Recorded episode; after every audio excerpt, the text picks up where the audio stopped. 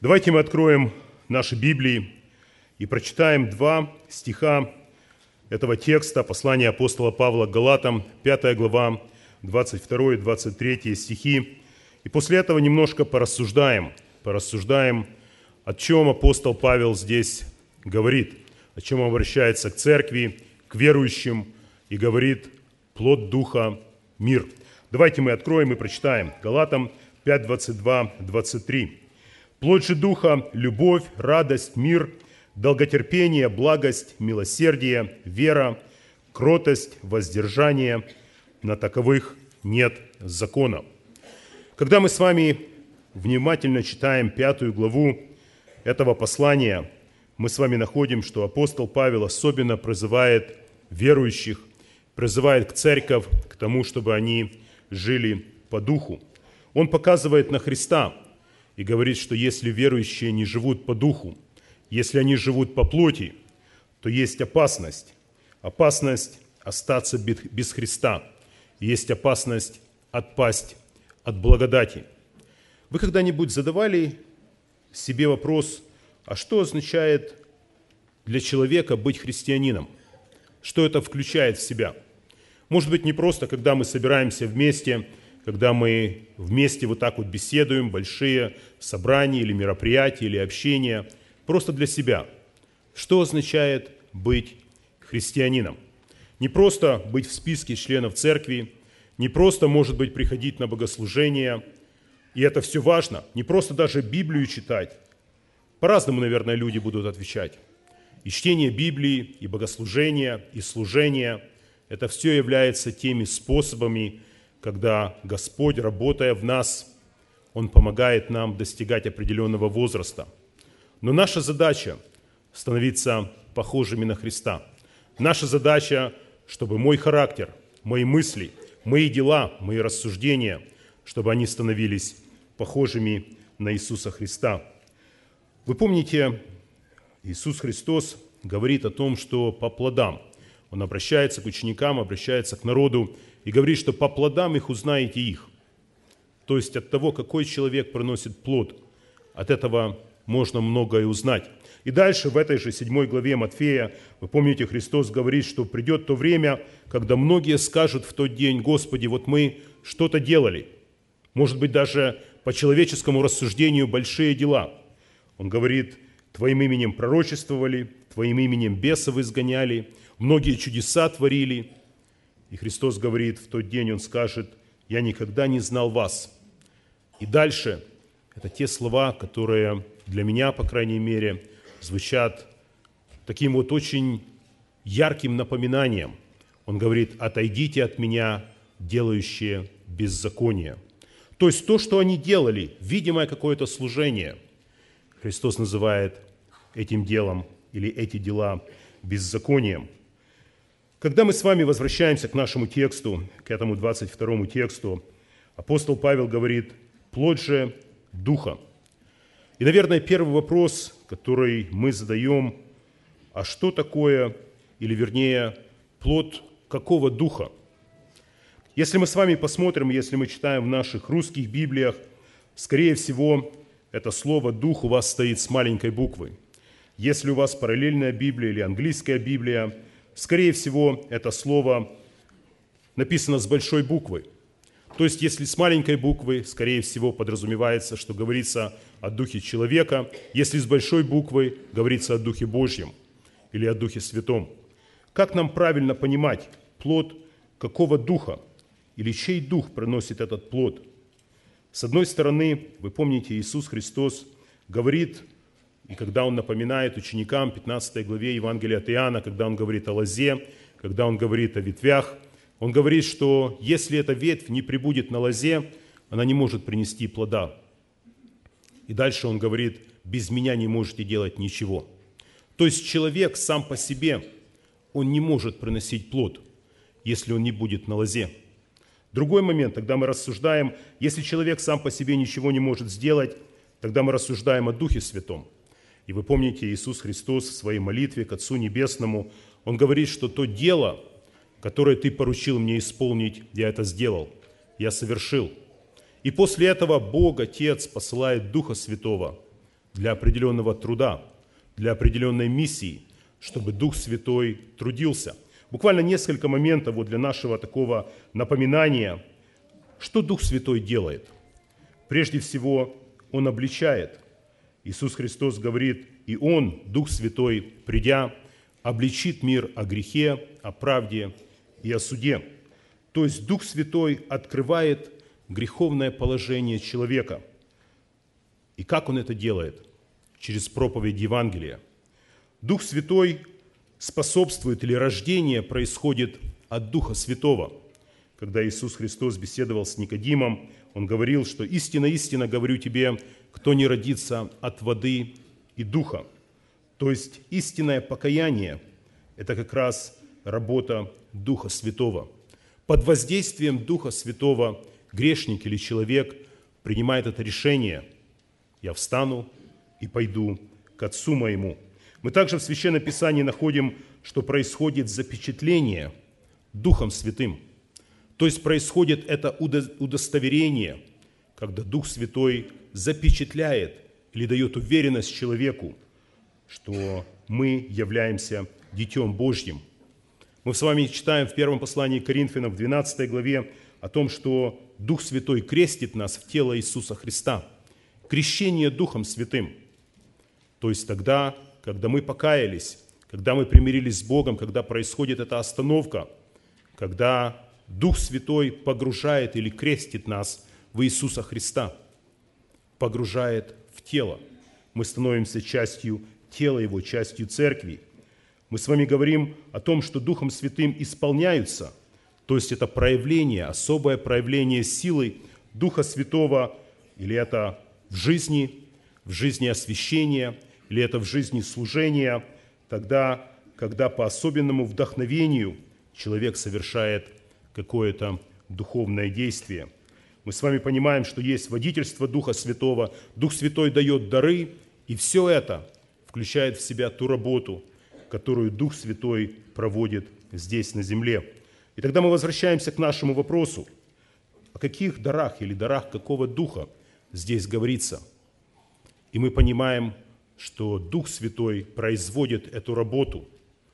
И как результат его работы, при содействии Духа человека, и мы с вами немножко дальше поговорим об этом, происходит вот этот дар, когда Дух Святой производит в нас эту работу, и когда мы даем ему простор, или когда мы содействуем в том, чтобы этот плод развивался, чтобы этот плод созревал – Второй вопрос, который мы, наверное, возникает, когда мы говорим об этом, о каком мире? Вот если мы с вами посмотрим, плоть же Духа – мир. О каком мире здесь говорит апостол Павел? Если мы с вами посмотрим оригинальное слово, которое здесь используется, греческое слово «эйрене», которое говорит, это особое состояние согласия и единства. Вот один текст хотел бы прочитать, послание к Ефесянам, 4 глава, с 1 по 3 стих, здесь апостол Павел употребляет это же самое слово. Смотрите, он говорит такие слова. «Итак, я, узник в Господе, умоляю вас поступать достойно звания, в которое вы призваны, со всяким смиренномудрием и кротостью и долготерпением, снисходя друг к другу любовью». И смотрите дальше, он говорит, стараясь сохранять единство Духа в союзе мира. В союзе мира.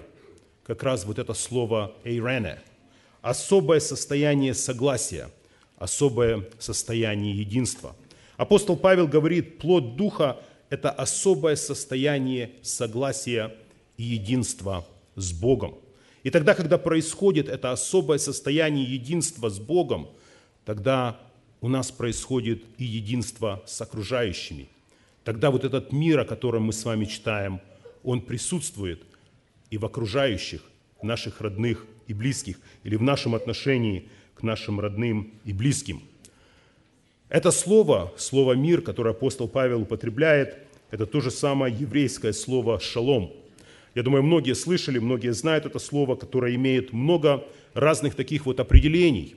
Но вот одно из интересных определений слова «шалом» означает быть целостным, неразделимым в самом себе – особое состояние согласия, нераздельности, особое состояние и единство с Богом. То есть отсутствие противоречий с Богом, отсутствие конфликтов с Богом. И это тот плод, который производится Духом Святым как результат Его работы в Духе нашем. Когда мы с вами говорим вот об этой истине, о том, что Дух Святой производит определенную работу, Дух Святой производит определенное действие в нашей жизни, тогда возникает следующий вопрос, а что требуется от меня, от человека? Что требуется от нас, от верующих людей, чтобы этот плод Духа, чтобы он мог быть в нас, чтобы мы могли приносить этот плод.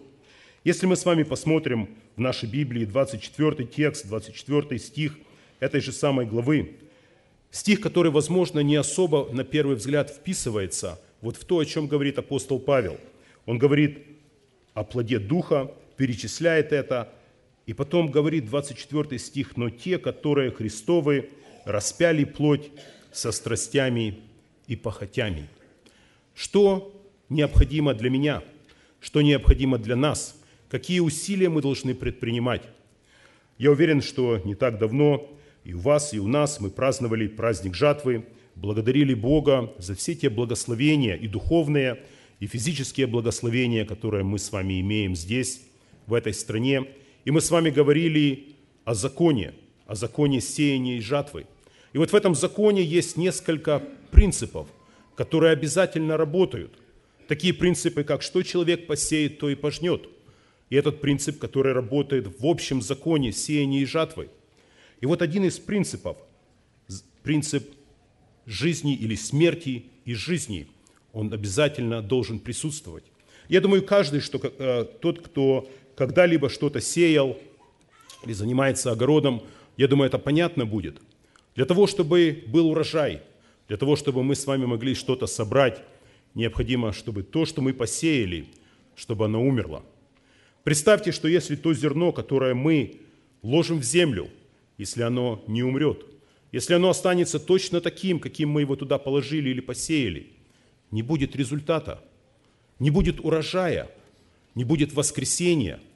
Иисус Христос сам говорит в Евангелии от Иоанна в 12 главе, говоря о себе, в 24 стихе он говорит, «Истинно, истинно говорю вам, если пшеничное зерно, пав в землю, не умрет, то останется одно, а если умрет, то принесет много плода». Для того, чтобы был плод, для того, чтобы был урожай, необходима смерть. И когда мы с вами рассуждаем и смотрим в контекст, смотрим на этот 24 стих, апостол Павел говорит, «Но те, которые Христовы, распяли плоть со страстями и похотями». Другими словами, он говорит, если вы хотите, чтобы этот плод Духа прогрессировал, чтобы он был виден в вас, необходимо, чтобы была смерть. Необходимо, чтобы было сораспятие. Необходимо, чтобы была смерть для мира, смерть для себя, смерть для страстей, смерть для похотей. Как это проверить? Братья и сестры, как проверить, мы живы или мертвы для этого мира? Вы знаете, тогда, когда что-то происходит с нашим ближним, когда кто-то покупает лучший дом, когда кто-то покупает машину, когда, может быть, что-то происходит в этом мире – если мне не безразлично, если у меня какая-то зависть появляется, если у меня неспокойствие появляется в сердце, в моем духе, это означает, что я живой. Я живой для мира. Я еще не умер для всего, что окружает. Апостол Павел говорит, если мы хотим, чтобы плод Духа прогрессировал, чтобы он был виден, он говорит, необходима смерть, необходимо, чтобы мы распили плоть со страстями и похотями нашими. Очень важный момент. И это то, что мы должны делать. Есть и второе условие. Второе условие апостол Петр во втором, втором послании, в первой главе, он говорит и перечисляет, что как от божественной силы мы приняли вот все потребное для жизни и благочестия. И вот он в пятом стихе, потом немножко дальше говорит, то вы, обращаясь к верующим, то мы, то я, прилагая к всему все старание – покажите в вере вашей добродетель, добродетели рассудительность и так дальше. Второй момент. Нам необходимо прилагать все старание. Вы помните еще в Ветхом Завете Бог, обращаясь к своему народу, Он просил и говорил, заповедовал, чтобы народ его служил всеми силами, всей крепостью, всем разумением, всем сердцем своим,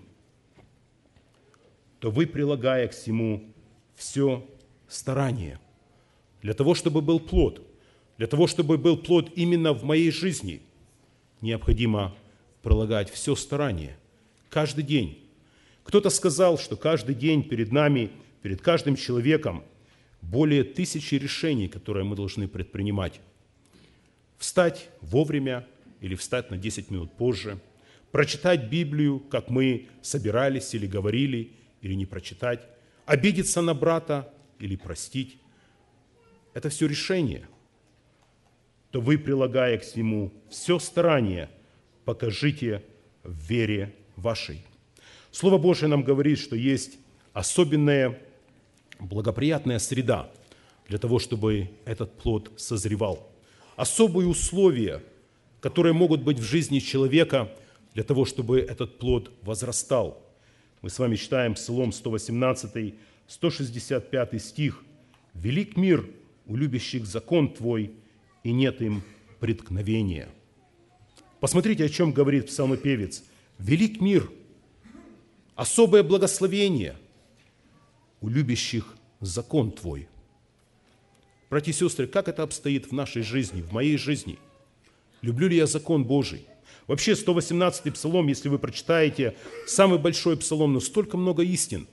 И очень много псалмопевец именно говорит о законе Божьем, о том, насколько он вникает, насколько он любит закон Божий. Если это происходит в нашей жизни – тогда это те благоприятные условия, которые способствуют тому, чтобы наш плод мог развиваться, чтобы мы могли принести этот плод. Один пример хотел бы привести, который для меня, вот, когда рассуждал об этом, который так вот по-особенному как-то коснулся меня. Этот пример описан в Деянии апостолов в 12 главе. Вы помните контекст этой главы, что Ирод берет Иакова, убивает. После этого он видит, что нравится это, вот тем иудеям, которые были, он берет Петра, садит его в темницу, представляет к ему четыре четверицы воинов, 16 воинов его стерегли. Вот он скован, воины вокруг. И мы с вами читаем 6 стих 12 главы. «Когда же Ирод хотел вывести его в ту ночь, Петр спал между двумя воинами, скованный двумя цепями – и стражи у дверей стерегли темницу. Просто представьте, вот собираются его вывести. Скорее всего, он думал его убить, как убил Иакова. И вот ночь, вот должны утром вывести его. Солдаты стоят, стерегут, 16 солдат вокруг.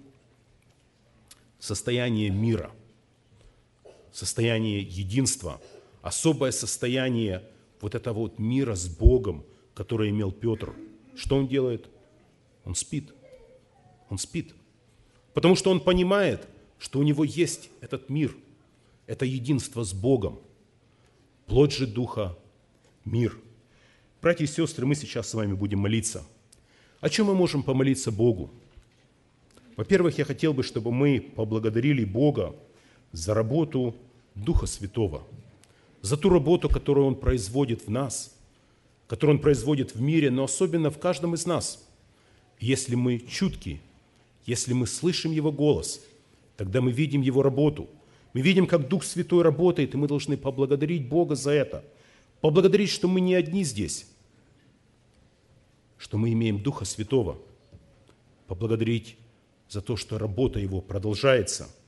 И в то же самое время я хотел, чтобы мы могли проверить себя, насколько плод Духа виден в нас. Мы с вами говорим, что это вот один плод – и многие качества, как бы грани этого плода. Любовь, радость, мир. Мир – состояние единства с Богом, состояние противоречия. Или наоборот, особое состояние, когда мы имеем согласованность, когда мы имеем мир в сердце. Проверить себя, и это важно. И последний момент. Слово Божие нам говорит, насколько это важно – проносить плод в нашей жизни. И мы по-разному где-то говорим, вот что это плод. Но здесь апостол Павел говорит, что плод же Духа – это мир. То есть плод Духа должен быть виден в нас. Кто-то из нас в прошлом году принял крещение, кто-то, может быть, 5 лет назад, кто-то 10 лет назад, может быть, кто-то 20, 50. Плод Духа виден во мне. Как я живу, как я участвую в служении, мои домашние, на работе. Видят ли они, что есть во мне плод Духа? Любовь, радость, мир, долготерпение. Слово Божье нам говорит, Христос говорил, что если ветвь не приносит плода, то Он ее отсекает. И это очень трагическое положение верующего, когда это происходит. На данный момент Бог нам говорит, чтобы мы проверяли себя, чтобы мы проверяли, насколько этот плод прогрессирует, насколько он виден в моей жизни. Плод же Духа – мир. Помоги нам, Господь, каждому из нас, склонившись, помолиться Господу, проверив сердце наше, проверив самого себя и возблагодарить Его за Его работу, за работу Духа Святого – в нашей жизни. Аминь. Помолимся.